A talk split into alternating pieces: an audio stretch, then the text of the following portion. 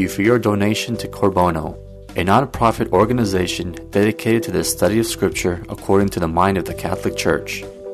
If you like this talk, we invite you to share our website www.corbono.com with others so that together we may participate in the evangelization of the third millennium. Our speaker, Naji Mouawad, lives in San Diego, California with his wife and seven children and has been studying and teaching scripture since 1995. Naji believes the Catholic Church holds and teaches the fullness of truth, and with his tremendous zeal and insight, he is able to communicate that raw truth without sugarcoating the teachings of the Catholic Church. He also believes that our job is not to change the truth, but to communicate it clearly and directly to others. And now, here's Naji.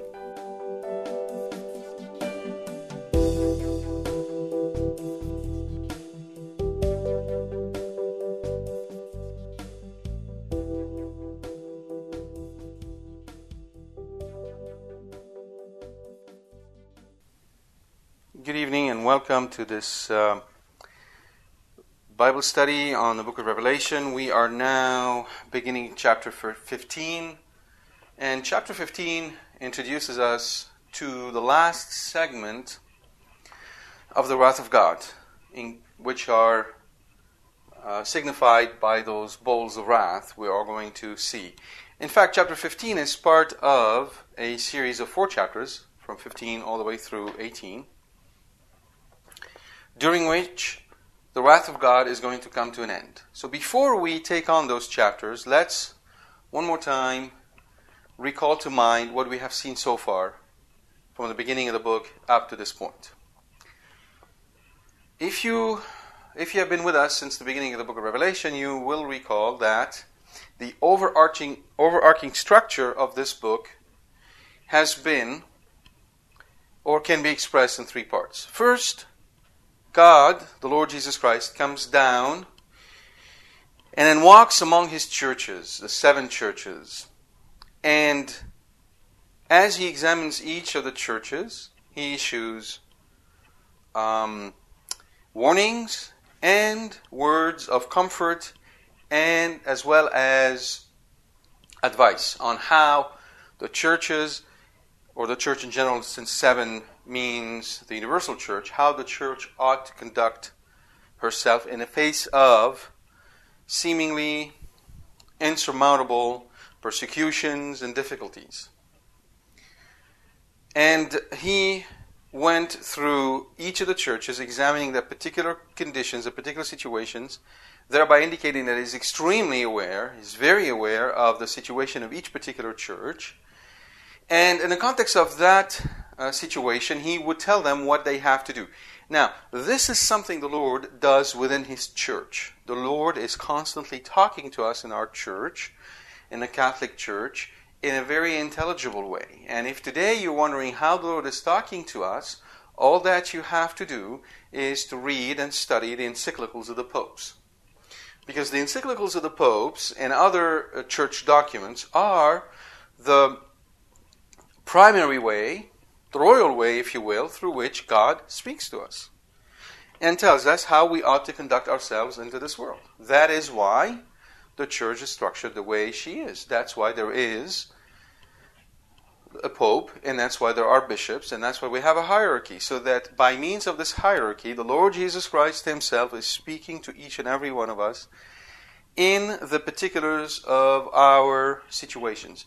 You know, there are some people who are, in a sense, uh, more amazed or, or, or surprised or interested or fascinated by what we call interlocutions or personal um, dialogues that people, particular people throughout history of the church have had with our Lord. And in one sense, we completely understand it because here, seemingly, there is, or uh, actually, there is a sort of a touchdown between the divine and the human.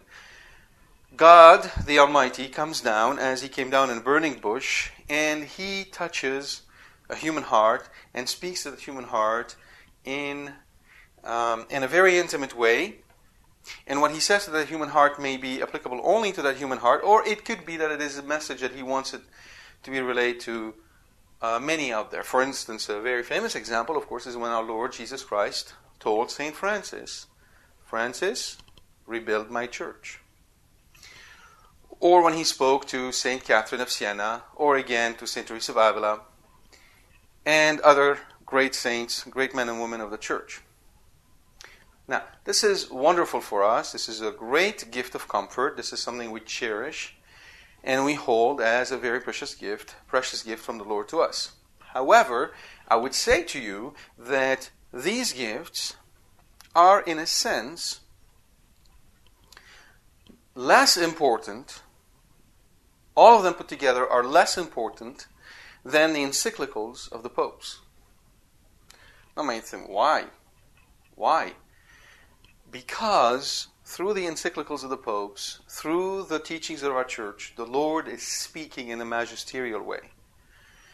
And it is uh, a way of speech which is according, which is conformed most to his heart. This is how he wanted us to listen to him. That is the best way we could listen to him is by studying the catechism, by listening to what the popes are saying, and by conforming our lives to the teachings of the church. When we do so, we are like that Roman uh, legionnaire who told the Lord, You don't need to come to my house. I have people under me. I tell them go, they go. I tell them come, they come. They do what I say. So I know, therefore, that you, who is in command, who is in charge of everything, all you have to do is to say this or say that, and I will do it. The Roman legionnaire, the Roman soldier understood the structure of the church by his own experience, through his own experience. He, need, he didn't have any interlocution, he didn't have any extraordinary visitation. All he had was the use of his reason, illuminated by the grace of God, and that that allowed him to believe. And the Lord said, In all of Israel I have not seen faith such as this one. He praised him on his faith. So think about it. What do you want the Lord to say to you when He will see you for your personal judgment? Do you want Him to say to you, in all of the universe, I have not seen faith as such as yours, or do you want Him to say something less? In, in, a, in a real sense, when we follow the church and read her documents and learn more about her and love her, we are conducting ourselves as the best, in the best possible way, according to God's will. Again, I am not disparaging or putting down those wonderful messages of consolation and hope and wisdom that He gives us through the saints. He gives them, he gives them to us because He knows, in a sense, through our weaknesses and our um, original sin and everything else, that we need them. So He gives them to us. But they are a sort of additional steps He takes over and above the normal process of that He established, which is the normal, the normal process he established in the church to talk to us. Right? So, once more, we see him doing that as he walks to the churches and he talks to St. John as an apostle, as a bishop, and he is telling him to tell those churches about the way they need to conduct themselves according to the covenant. If you recall, each of the messages was structured according to the covenant a covenantal message or covenantal lawsuit. I'll refer you back to these um, early talks we had on the book of Revelation. Following that first step, where the Lord speaks to his church, the Lord then will speak to the world at large. But there, the mode of communication is different. He's not using intelligible words, he's not speaking to the world the way he speaks to his church. He speaks to the world through the language of the Old Covenant through nature. And that doesn't mean that we Catholics ignore nature. We don't, absolutely not. But we have something more. And when you leave the Catholic Church, you have something less. It isn't that God doesn't talk to you anymore, but the means of communication are not as perfect as when you are a member of the Catholic Church. He uses nature, which is a prefiguration of the church It figures the church as the old creation and the Catholic Church as a new creation. Right? Now, of course, the nature itself will be one day renewed and made whole and made Catholic once the end of the world has been reached and things are made all new. Right? But in the meantime, nature being what it is today, God speaks to the world through nature. And for us Catholics, we see a fundamental shift in scenery because St. John is invited to go up. The door is open in heaven. The prophets of old have seen that royal um, hall They've seen God enthroned. And I'll refer you to our talks on Ezekiel, on Isaiah, and on Daniel. But they've not been able to go up. St. John goes up. Now, this up, this heaven, is not the beatific vision. It is, uh, it is a, um, um, how shall I say that? It is a sort of um, uh, in between earth and heaven. It is a space where heaven meets earth. It is really a mystical space or a liturgical space. It is a space where the liturgy is ongoing. Effectively, God is saying to St. John, Why don't you come up and celebrate the liturgy with us? And then I will reveal to you the power of the liturgy. I will show you how, through the liturgy, I run the world. Effectively, the liturgy makes history. Uh, have, there has not been a real study, other than uh, perhaps the study was made by Bossuet, to correlate the liturgy to history. But if one were to do that, my, th- my thinking would be that one would see a fairly interesting correlation. And I, by, I, and I mean by that, that if we're to correlate the way we live the liturgy, the fervor of Catholic faith, the fidelity of uh, Catholicism to the teachings of the church, the presence of saints, the renewals of the renewal of the church, and the the um, worldwide events that happen uh, within that period or shortly thereafter, I believe we will start to see an interesting correlation. That's my thinking. I have not done that study yet, and uh, hopefully one day I'll be able to get to it and to see if we can indeed establish this type of correlation. Uh, I would admit to you that this is not easy, but I think we might be able to derive some interesting patterns of behavior in the world that might be uh, correlated to what happens within the church. When St. John goes up, now we see the throne of God, we see the 24 elders, which effectively are symbolic for all the bishops and all the, the, the, priests, all those who are actually celebrating the liturgy, turn to the Lord in their celebration and adoration. Therefore, we see the Church Catholic, the Church One, celebrating the liturgy with the heavenly liturgy. And as we, people of God, being in a state of grace, praise God, give Him glory and honor, He responds by taking action. And in that Catholic dialogue, history is forged. We see then the Lord Jesus Christ open opening up those seals, and these seals are sending warnings, natural warnings into the world. You know, these days we've completely lost our ability to read in the natural events of the world the words of God. We have effectively desacralized the whole universe. We've taken God out of, we've taken the angels out of the universe, and we made it be nothing more than a conglomeration of molecules. Now, don't get me wrong, I have absolutely nothing against science. I love science. I think science is great and wonderful. But science is telling me how things happen. Science cannot tell me why something happened in a fundamental existential way. Science might say, you know, you plant an acorn, you get an oak. Great. And this is how it happens. It doesn't tell me why, in the first place, this can happen. And therefore, there is, real no, there is no real contradiction between true science and true religion. There is actual complementarity. So, in the natural events of our world, God is talking to us according to His covenant. That is a fundamental reality we need to come back to and understand and act upon. The ancients were wiser than we are, than we are today because they heeded God's word through nature. They knew that beyond nature there was something, there was someone who is telling us, shape up or else. Or telling us, well done. Instead, we decide today that to take to put all the responsibility of the whole of the whole planet Earth, the entire responsibility of how planet Earth feels on our shoulders. That is tantamount of essentially putting despair on our shoulders. We're too small to fix Earth. At the end of the day, that's a simple, basic physical reality. It's like asking a bunch of ants to fix your house. Just that we, we can't.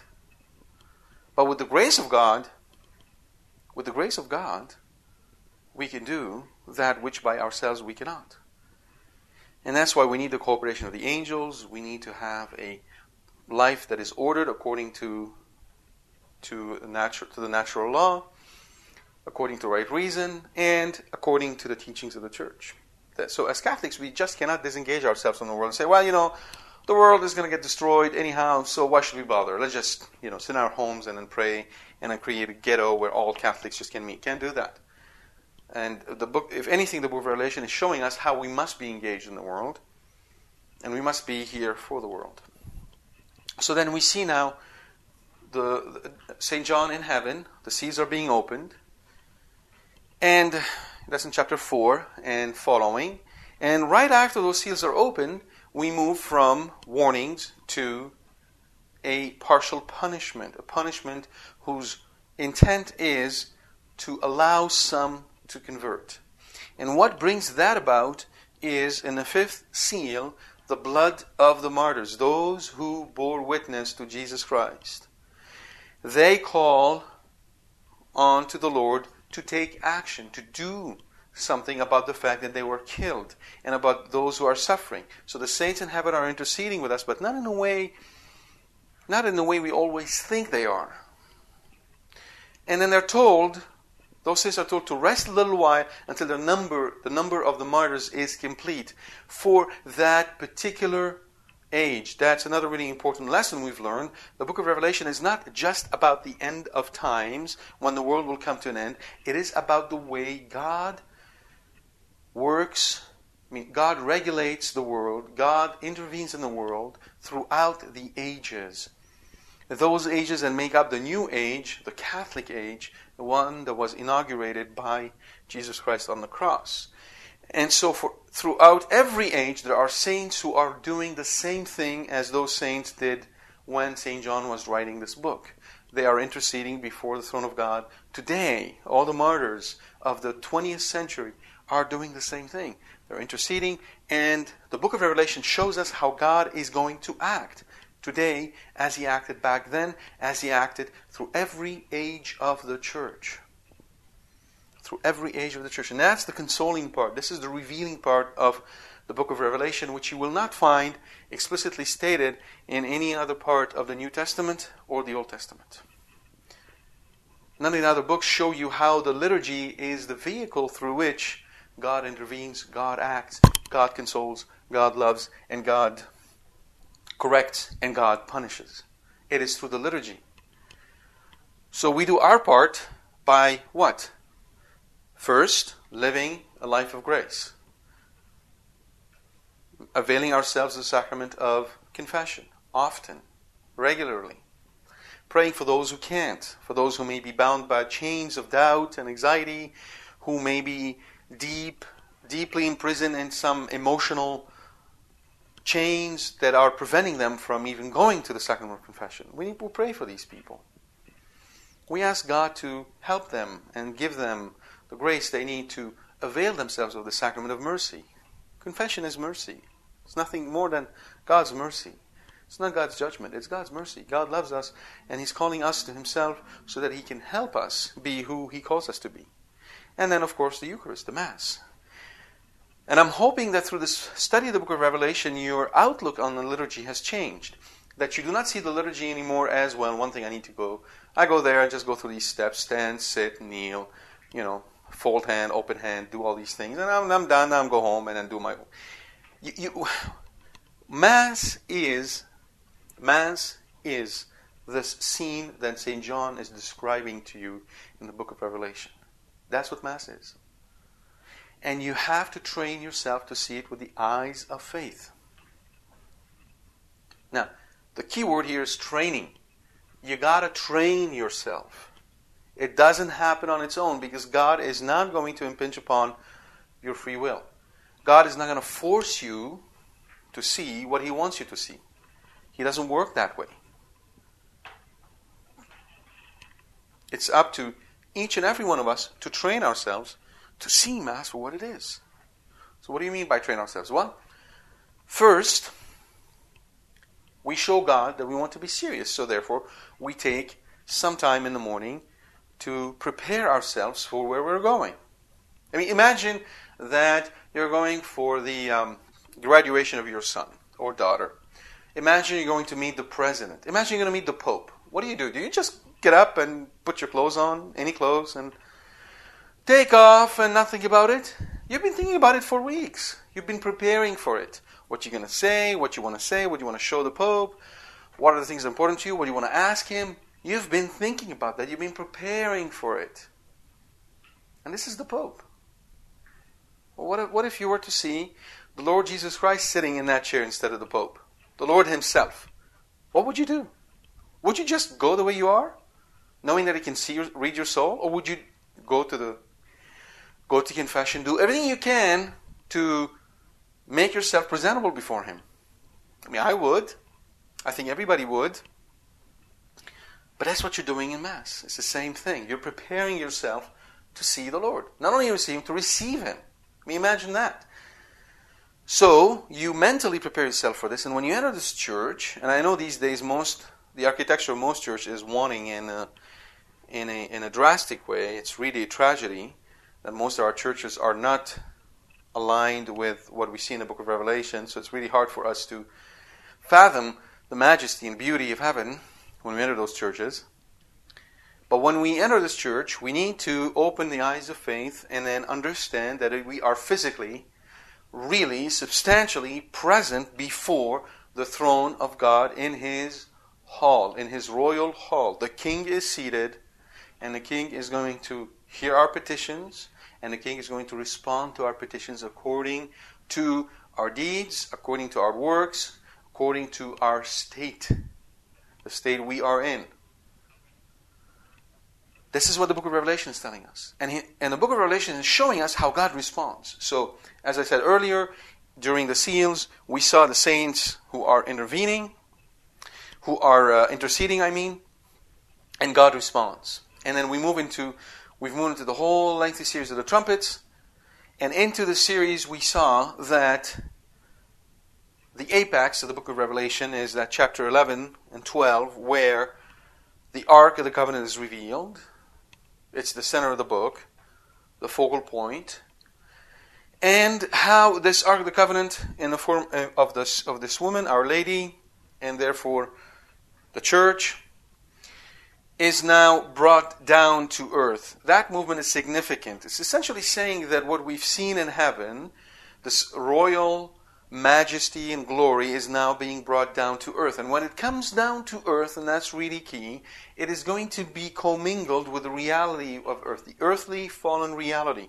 So therefore, we should be very realistic. We should not assume that you know the glory of God comes down like this brilliant saucer and then and then lands softly and all comes and and everybody's happy. Not going to happen this way. It is very similar to what happened when the Lord Himself became man. And it is this now, the liturgy is entering history, and it is messy because there is opposition the flesh, the world, and the devil. And we saw that in the trumpets, how the trumpets bring about partial punishment into the world, and in, in, thereby allowing some to repent, but at the same time preparing the rest for the wrath of God, the punishment that is to come in with the bowls. And that's what's really important for us to understand. This is essentially the structure of the book. This is how the book becomes intelligible at a higher level. Now, I'm not saying this is exclusively the structure of the book. I'm sure there's a lot more in it than I've told you. But at least it is one way where we can say, well, this is, how the, this is what happens in the book of Revelation. It is effectively modeled according to the liturgy. We have the liturgy of the Word, where God speaks to us. Then we move into the liturgy of the Eucharist. And at the same time, we're seeing now, we are, God is revealing to us how the liturgy is interfering, intervening in history, and how the liturgy changes history by the actions of God. So our prayers, our intercession, our petitions, petitions are very important in the church and they should be accorded a great, great importance. Our petitions are brought before the throne of God. They need to be very concrete, very specific. They need to re- reflect our needs, and they need to be asked with a great fervor and a pure heart. And when this happens, God responds to those petitions and He make it happen. He'll bring it about. Because the world, after all, is the kingdom of Jesus Christ. This is what happens at the end of the sixth trumpet, when that mighty angel comes down and says, There shall be no more delay. The kingdom of the world has become the kingdom of our Lord. And that's another important aspect we see in the book of Revelation, which we're going to see today in chapter 15, and that is the saints in heaven praise God and thank Him for an action that has not yet taken place. Let me repeat that. The saints in heaven praise God and thank Him for an action that has not yet taken place. And we'll see that today. I want you to key on, on this because it has numerous implications on the way we Catholics ought to live our faith. It is also very similar to the way Jesus prayed before he, wrote, he raised Lazarus from the dead. He first thanked his Father for effectively raising Lazarus before he actually did it. Indicating thereby, once more, that the action takes place first in within the context of the liturgy, and then it is it becomes manifest in the world. And that's, the, the, in a sense, what miracles are all about, which is where we align our will with the will of God, and we and once this alignment has happened, we thank Him for what we know has already taken place because God decided it, and then we see it taking place. Right? And we're going to see it today in chapter 15. So why don't we begin now by reading this chapter, which is introduction to the last segment, the bowls of wrath. Then I saw another portent in heaven, great and wonderful, seven angels with seven plagues, which are the last, for with them the wrath of God is ended. And I saw what appeared to be a sea of glass mingled with fire, and those who had conquered the beast and its image and the number of its name, standing beside the sea of glass with harps of God, of God in their hands. And they sing the song of Moses, the servant of God, and the song of the Lamb, saying, Great and wonderful are thy deeds, O Lord God the Almighty. Just and true are thy ways, O King of the ages. Who shall not fear and glorify thy name, O Lord? For thou alone art holy. All nations shall come and worship thee, for thy judgments have been revealed. After this I looked, and the temple of the tent of witness in heaven was opened. And out of the temple came the seven angels with the seven plagues, robed in pure bright linen, and their breasts girded with golden girdles.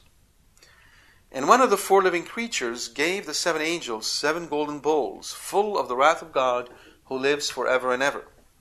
And the temple was filled with smoke from the glory of God and from his power, and no one could enter the temple until the seven plagues of the seven angels were ended.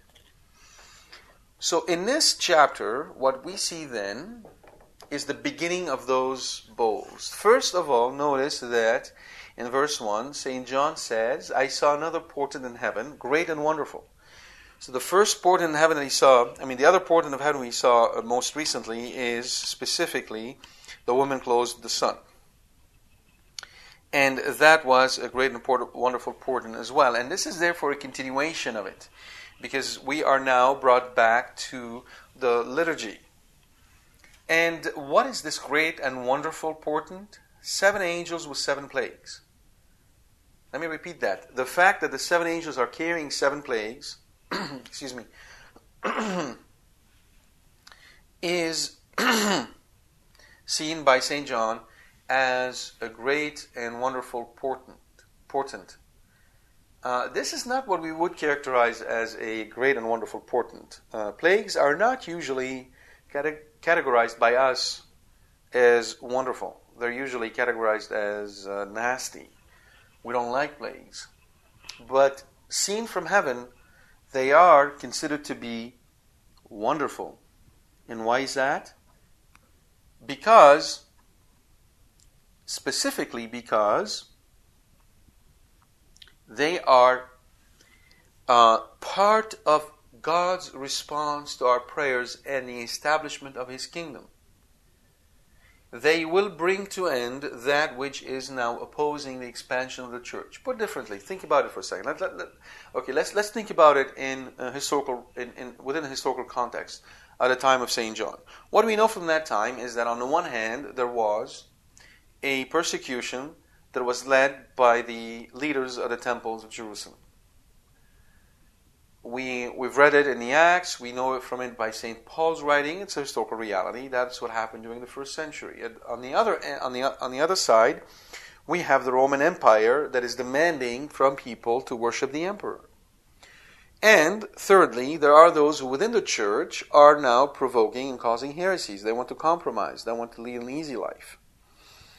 And then throughout the ages, you will always have uh, leaders of different temples who are plotting against the church.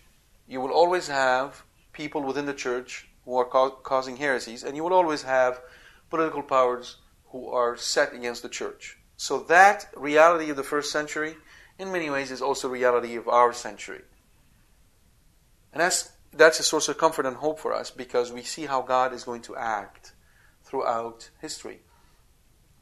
Now, had God not intervened, had God, if God did not remove these obstacles, then many of the Gentiles would not have been able to attain unto salvation, to enter the church.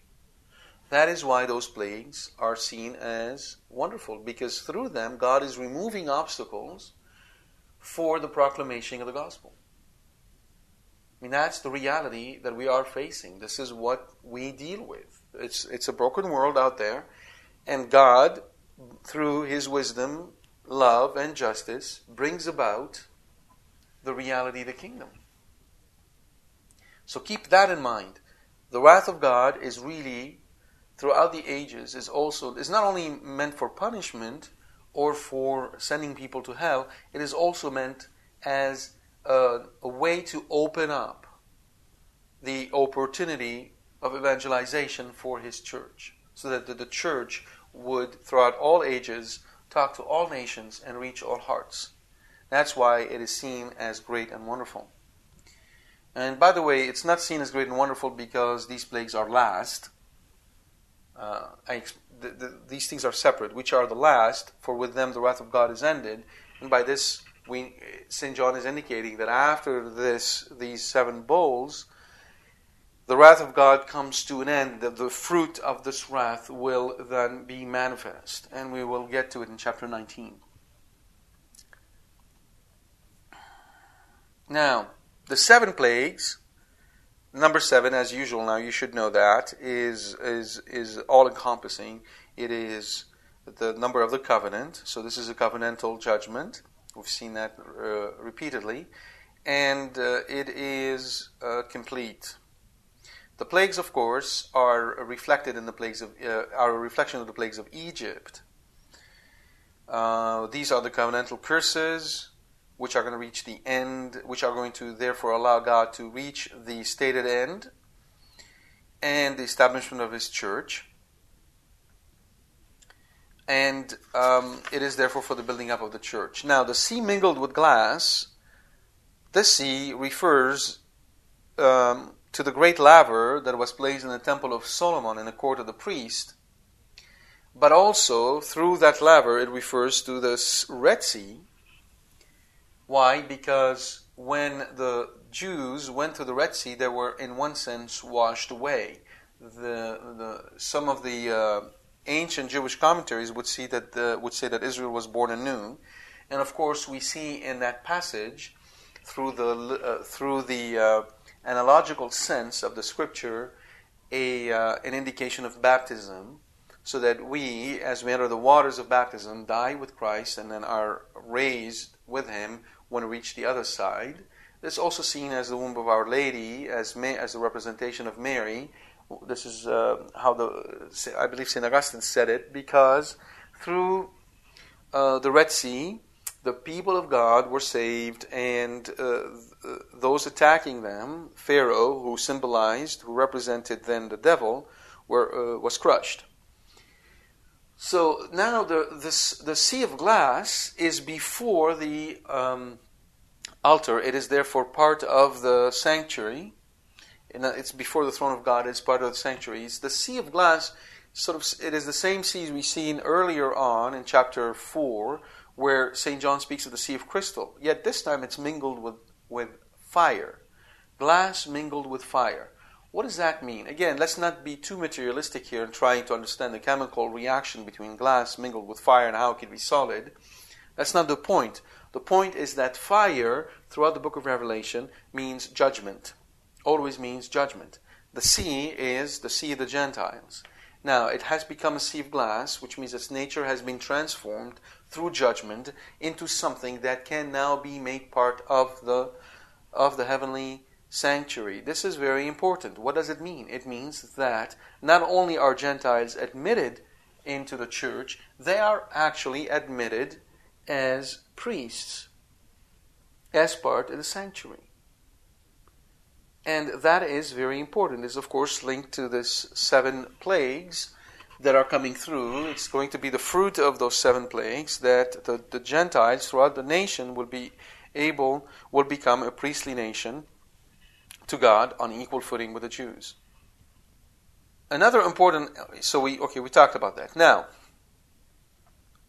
what do we see before this sea of glass? We see in verse 3, I'm sorry, in verse 2, standing beside the sea of glass with harps of God in their hands. So there are those who are standing beside the sea of glass with harps of God in their hands. So they're holding instrument, uh, musical instruments, and what are they're doing. And they sing the song Moses. And who are they? In, in verse 2 And those who had conquered the beast and its image and the number of its name, standing beside the sea of glass with harps of God in their hands, and they sing the song of Moses. So those are not angels. We're not dealing with angelic beings here. We're dealing with with humans who, um, men and women who have conquered the beast and the number of its name, and they're holding harps and they're singing a song, the song of Moses. Before we get into the song of Moses, I want to point something out to you. Because of the duality of the images we're dealing with, meaning, or the, the composition of the image, meaning it is liturgy in heaven and liturgy on earth. It's one liturgy with its heavenly um, uh, face and its earthly face. So every liturgy on earth is tied to this heavenly liturgy. Every liturgy on earth is making present to us this heavenly liturgy. It's, it's opening the doors for us so we can join into this heavenly liturgy. Therefore, those who are holding harps of God, of God and then singing the song of Moses, because they have conquered the beast and its image and the number of its name, are not just those saints in heaven, they're also those saints on earth today and yesterday and tomorrow who are living the life of grace according to God's will.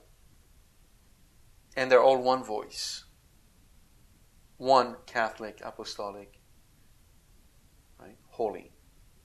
They are one voice and they are all singing. So they're singing. So we sing.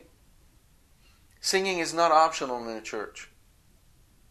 If you are there, present in Mass, if you understand what is going on, singing is not left for the choir. Because if you do not sing, if you choose not to sing, without you knowing that, in one sense, you're, you're separating yourself from this one chorus, the heavenly chorus. They are singing, you're not. Now, if you notice, if, uh, when you go to a um, presentation or you go to listen to somebody talk, um, and once this person has finished the speech, people applaud. If you do not applaud, you are sending a message that says, I don't agree. I am separated from the rest of these people because I don't agree with what you said. Well, when you go to Mass and you do not sing, what are you saying? Now you might say, well, that's not really what I intend. Well, fine. But to the rest of the congregation, to the rest of the heavenly congregation, you're dissonant. You're not singing. So sing. Make an effort and sing. Note, it didn't say that they sung with heavenly voices. It, the text says they are singing the song of Moses. So sing. Sing to the best of your abilities. And if you don't have a beautiful voice, well, why don't you ask God? You never know. He might give you one. So now they're singing this new song of Moses. What is this new song of Moses? Um, this is making a reference to. Well, first, before I get there, I want to point out to you something really important, and that is the playing of the harp appears in one chronicle in the first book of Chronicles, chapter 16, verse 42. Chapter 16 is important because it is that chapter that speaks of the return of the Ark of the Covenant from Obed-Edom to Jerusalem. David went down to Obed-Edom and brought up the Ark of the Covenant to Jerusalem. So the singing with harp is an indication of what is going on here. It is effectively the bringing of the Ark that we saw earlier on into the New Jerusalem, which is the establishment of the church on earth. So that's really important. And now, when you couple that with the fact that they're singing the song of Moses, we need to realize one thing. First of all, the song of Moses appears in the uh, book of Exodus, chapter 15, verse 1 through 18. Moses sing a new song to the Lord. But also, the book of Deuteronomy, chapter 32, the chapter 32 of the book of Deuteronomy is also called the Song of Moses. And in chapter 32, which I recommend you read, this song is not content. It's not content in praising God. It speaks of judgment against Israel. So the new song isn't necessarily only a song of praise. It is also a song that, of course, recapitulates the deeds of God and His glory, but speaks sometimes about the uh, coming judgment. And that's a really important factor for all of us to keep in mind. In chapter 19, verse 6 through 9 of the book of Wisdom, uh, that chapter and, uh, the, the, and th- this whole segment of wisdom is a commentary on Israel's passage through the Red Sea. And it speaks of that passage as a new creation. So, combining all that, we see that the saints in heaven are singing a new song, thanking God for the new creation He is now effecting, and at the same time thanking God for the judgment He's going to be bringing uh, about the world so that this new creation may be able to take place. And in the background of all of this, there is always Genesis. Genesis is always there, always present, sort of in the background. Why? Well, think about what, what the Lord told Eve about her um, uh, the pain of childbirth. In order for a baby to be born, the mother experiences pain. And this pain is related to the initial curse that was due to original sin. The mother experiences per, pain for a new creation. For a new creation, where likewise the judgment that is about to be brought into the world is such that the world would experience pain the, the, so that the world might now move into a new creation. This pattern has uh, that was established right after the, fir- the fall is ongoing throughout history. Now, the actual content of the Song of Moses does not come from Deuteronomy. The first line, which we've read earlier, and that is, um, Great and wonderful are thy deeds, O Lord God the Almighty. That line does not come from the Song of Moses, it actually comes from Exodus chapter 28. Exodus 28, verse 59 through 60, which predicts that Israel's future judgment will be patterned after the Egyptian plagues. Here it is. Then the Lord will magnify your plagues, great and wonderful plagues, and he will bring on you all the evil pains of Egypt, of which you were afraid, and they will cleave to you. So, this great and wonderful that is being mentioned here, and which we also see uh, making a reference to the way St. John describes those plagues, right, great, wonderful, important, is a reference to what God is going to do uh, to Israel when Israel uh, forsakes the Lord. It is also echoed in Psalm 111, verse 2 and f- through 4, uh, Psalm 111, 2 through 4, which glorifies God for his great works and marvelous doings when he redeemed Israel at the Red Sea. So we see the two parts, the two parts, the judgment and redemption, uh, all incorporated into this great and wonderful.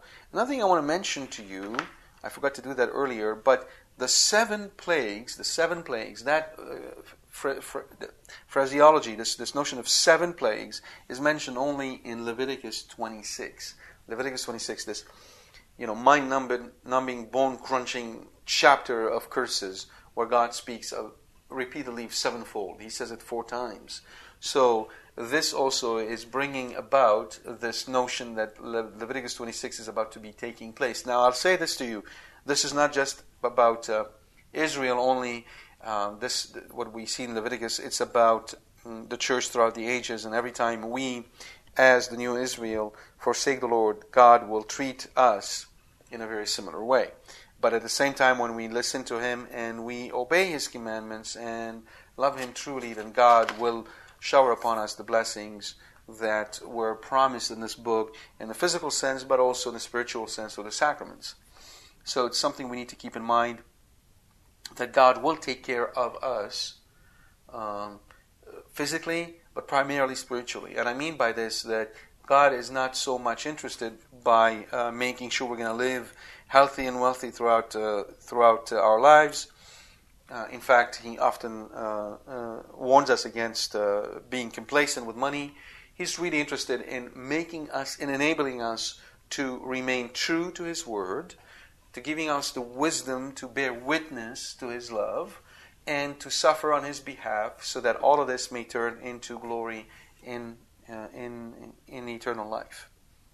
Moving along, the formula of praise used, Lord the Almighty God, uh, that I just read to you, is used repeatedly by the prophets Haggai, Zechariah, and Malachi. That's important because it was a formula used in their prophecies and oracles against Israel and the nations.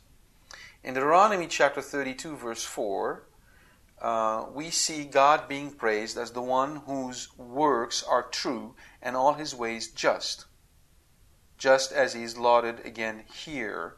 And that's in the context of the book of Deuteronomy, chapter 32, which is, as I mentioned to you earlier, that Song of Moses that really brings about the you know, judgment against Israel. Lord King of Nations, Lord King of Nations. If you're not following with me with your scripture, I mean, you should, as you listen to these talks, you should have scripture open to that chapter.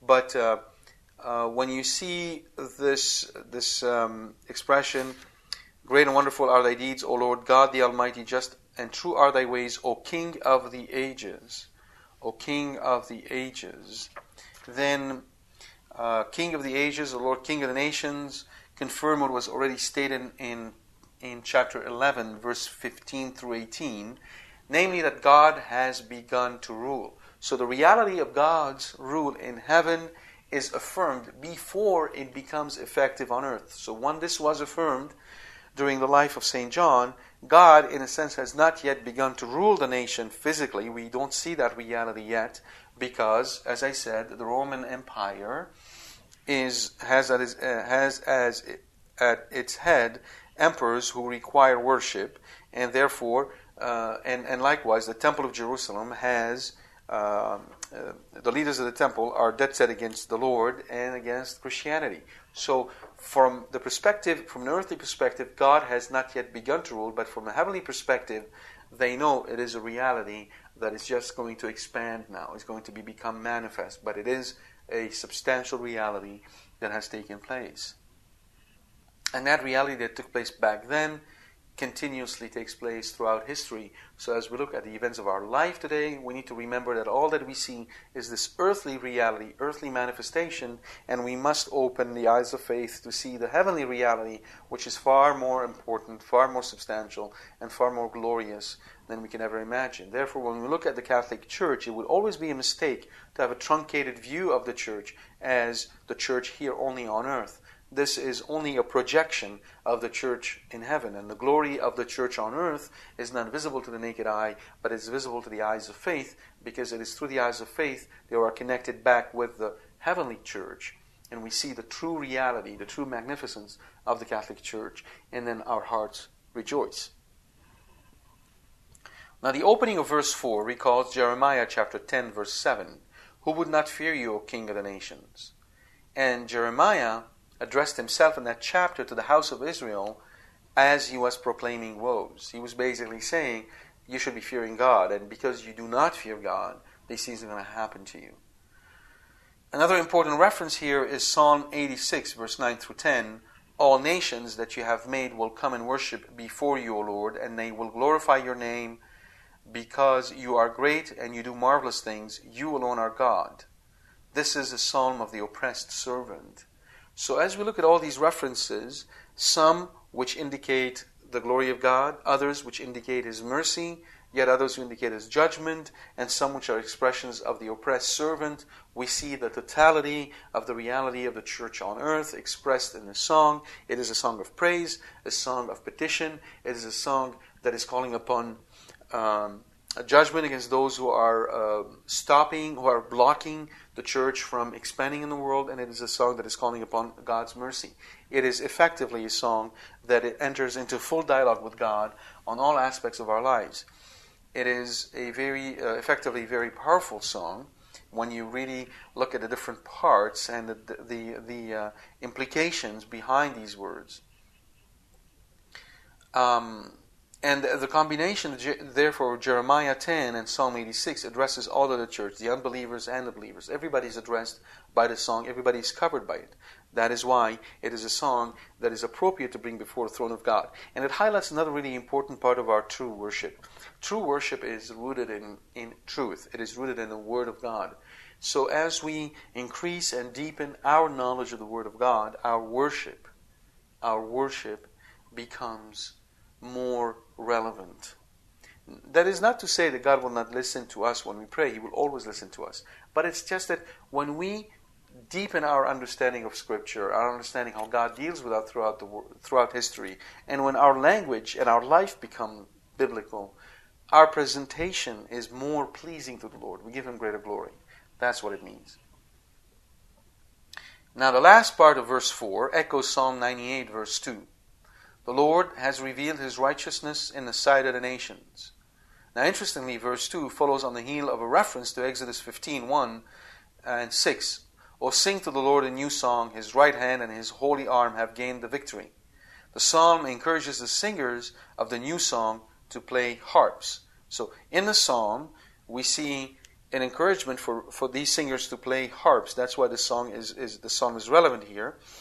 And it again uh, highlights the need for us to be true worshippers, to really understand how God works. We can't be really true worshippers if we do not know God and know how He is going to act with us as we live our life of faith in the church. And one more time, I would say to you that the nations adoring God all the nations adoring God, which uh, have, have been already indicated by the sea of glass mingled with fire that is part of the throne of God, makes sense only within the context of the Catholic Church, because it is only through the context of the through the Catholic Church that this universality of the adoring nations uh, is really becomes a true reality, true historic reality, where all nations worship with one voice and believe one set of beliefs. That's why the church is essential uh, for uh, us and for the world. Now let's move through, ver- you know, through verses five through eight. As I said earlier, seven is the number of the covenant and of completeness. uh, again, verses 5 through 8, is when the, the temple of the tent of witness in heaven is open, and out of the temple came the seven angels with the seven plagues, and are robed in pure bright linen, and their breast girded with golden girdles. And then one of the four living creatures gave the seven angels seven golden bowls full of wrath of God. And the temple was filled with the smoke. So uh, the, the two parts, the two um, movements in this chapter is that number one, we give glory and praise. Number one, God shows us what he's about to do. The seven angels come out with holding those bowls, or, or uh, not, not holding the bowls yet, but with the seven plagues. As a result of this, we praise and give glory to God, all of us, by singing a song of praise. And in that song, there's all these elements I talked to you about earlier. As a result of our praise, God now is filling those bowls with his wrath, which is about to be poured on the world. So we sang the song thanking God for what He's about to do, and God goes ahead and do it. We've given Him expression of our faith, our, our, our, our adoration. We've glorified Him, and as a result of this, God then acts. God does not need any of this. He doesn't need our faith. Our He doesn't need us to glorify Him. He's not doing this for Himself. He's doing this for us, for His church, for the building of the church. We need to understand that. And let's see now how He responds then. Um, the liturgical context, of course, here is explicit. Uh, the, the, they are c- coming out of the temple. And, uh, uh, oh yeah, by the way, one thing I wanted to tell you was that uh, you notice uh, this, this pattern that I just mentioned to you where we give effectively thanks first and then reality is, is made present is, of course, uh, um, you know, present very, very strongly in the uh, in the Eucharist, in the Eucharistic liturgy. Why? Because Christ gives thanks. I mean, the priest gives thanks to God. The priest prays God, and then through the anamnesis, through the presence of the Holy Spirit, through the words of consecration, the reality is brought to us. But first, the priest gives praise and glory to God, and then he goes ahead and do what he and, and then he says the words of consecration, and the reality happens. So again, Mass is structured this way. The reality is in heaven. It has already happened. Christ has conquered. Christ is risen. Christ is Lord. The, the, the, the sacrifice has happened once and for all, for all ages. This is substantial reality. The, what we do in Mass on earth is to make that reality, that truth, available to us. What is true of the Eucharist is true of the way the, the, the Lord deals with the world throughout history. The reality of salvation has already happened. We don't have to question it. The church is established, it will never be destroyed until the end, the end of the world. We don't have to question it. Now, our job is to roll up our sleeves, understand Scripture, live it rightly, and then make sure that we give God the worship and present our petitions before His eternal throne, and then He turns around and makes those petitions, He makes His response to these petitions a reality on earth.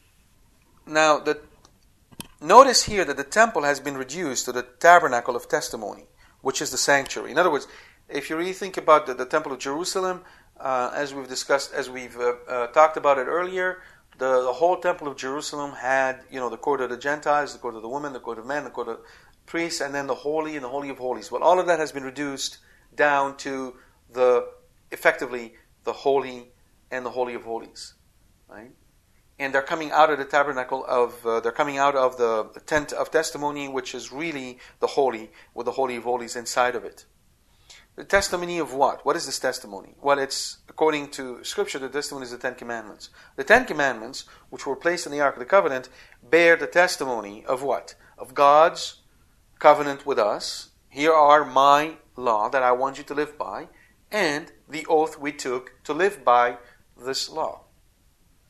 That so therefore the Ten Commandments present in the ark are a testimony to this covenant between God and us, to His promise and our oath, and therefore this is a covenantal action that God is taking as these uh, um, angels are coming out of the out of the um, uh, the sanctuary.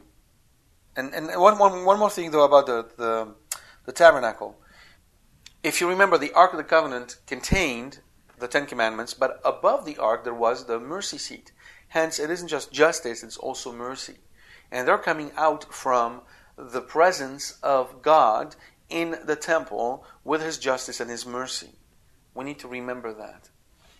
Right? So it's not just about God effecting justice, but it's also God effecting mercy through this action.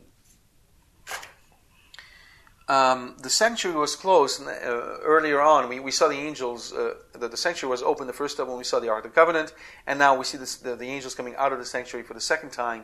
And in certain uh, Eastern liturgies, this mode is followed when the sanctuary is made visible and then hidden at specific times using a triptych, which is a three uh, side panel that uh, in, in, um, in certain Eastern liturgies is put in front of the tabernacle and is removed at specific times to uh, better model what is going on in heaven. And that only speaks to the richness of the different uh, churches that uh, are all part of the Catholic Church and their liturgies and the way they uh, reflect this um, heavenly liturgy in heaven, the heavenly liturgy. Since the angels have the plagues before they are handed the cups, it may make more sense to think about having as an authority rather than physical possession of an object, as in 1418, where an angel came out from the altar having authority over the fire. He didn't have the fire, but he had the authority over the fire. So perhaps that's a better way to understand what it means for them to have the plagues. They have they're coming out with the authority to use those plagues. And here and elsewhere, the bowls of cups are also can be called chalices. Um, uh, and as I mentioned earlier, the only other place in Scripture where the same phrase occurs uh, in Greek or Hebrew is Leviticus 26:21. I will also bring on your on your on you Israel seven plagues according to your sins. And Leviticus repeats this. Leviticus 26 repeat this four times. The description of these angels is almost identical to that of the Son of Man in chapter 1 verse 13 which may imply that they're identified with him and act as his representatives in carrying out his judgment. And that should not surprise us as Catholics because really these angels are acting in a sense as persona Christi. They are dressed as a high priest would be dressed. They are effectively carrying on priestly ministry within, within the context of the liturgy. And um, we need to keep in mind that the bowls of wrath are related to the praise of the saints. In chapter 5, verse 8, and 6, verse 9 through 11, and, and also 8, 3 through 5.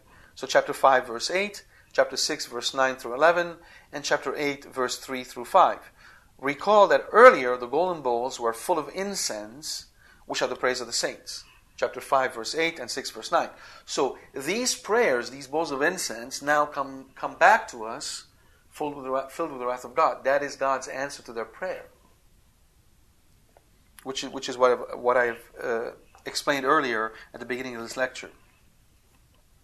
Verse 8 underscores that the bowl afflictions do not come ultimately from the seven angels or from the four living beings, but only from God.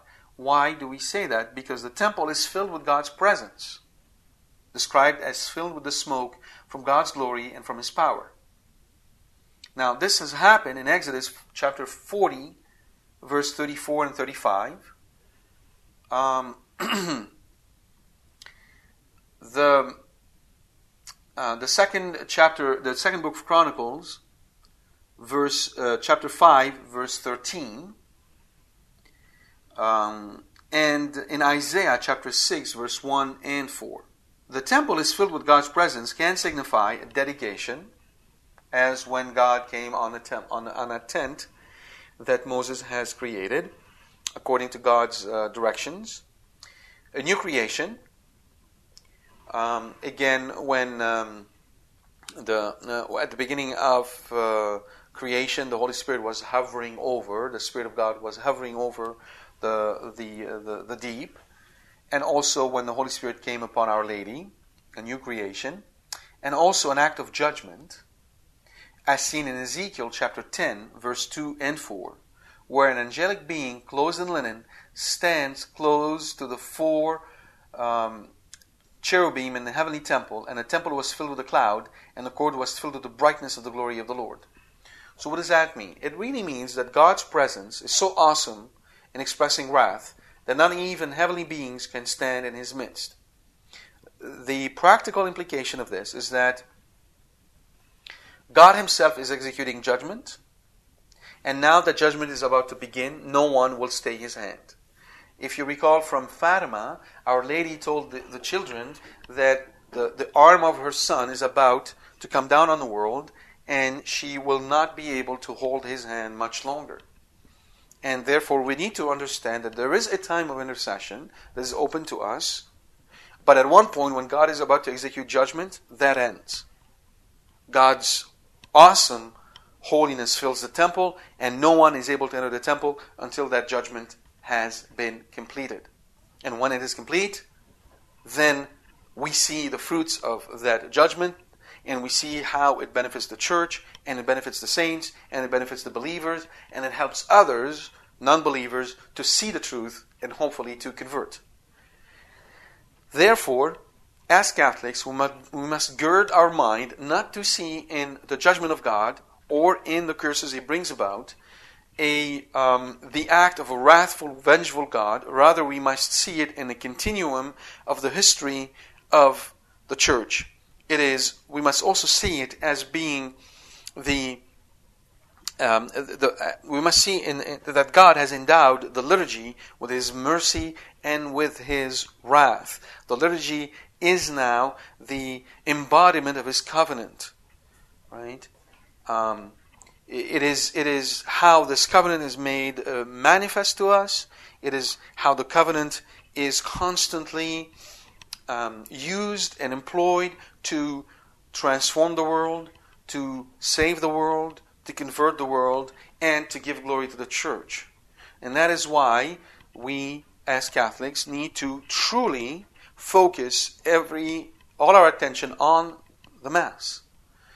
Every prayer we say, every personal prayer we say, every uh, personal time we spend with the Lord, every rosary we say, every um, every uh, devotion we do, every prayer that a Protestant, a Buddhist, a Muslim say in, in, in truth, addressing themselves with a contrite heart to God, all of those prayers would avail to nothing if it wasn't for the liturgy.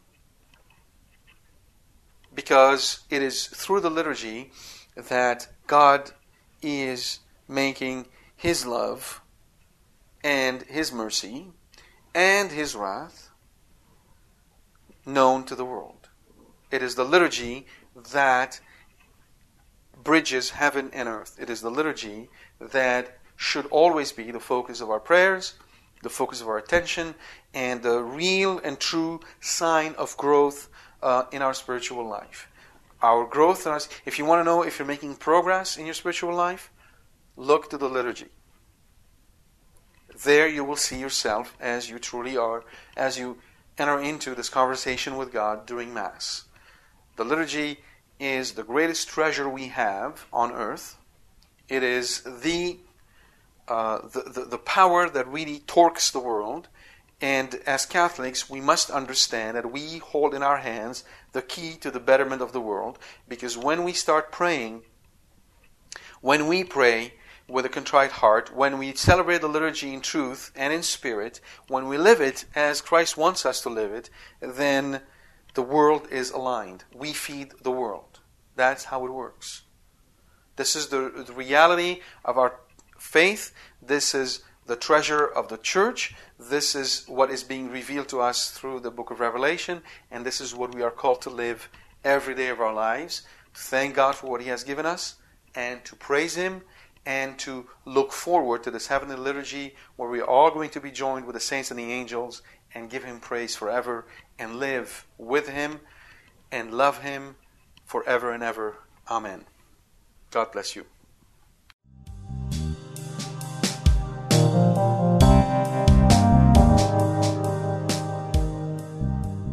We hope you've enjoyed this talk from Qorbono.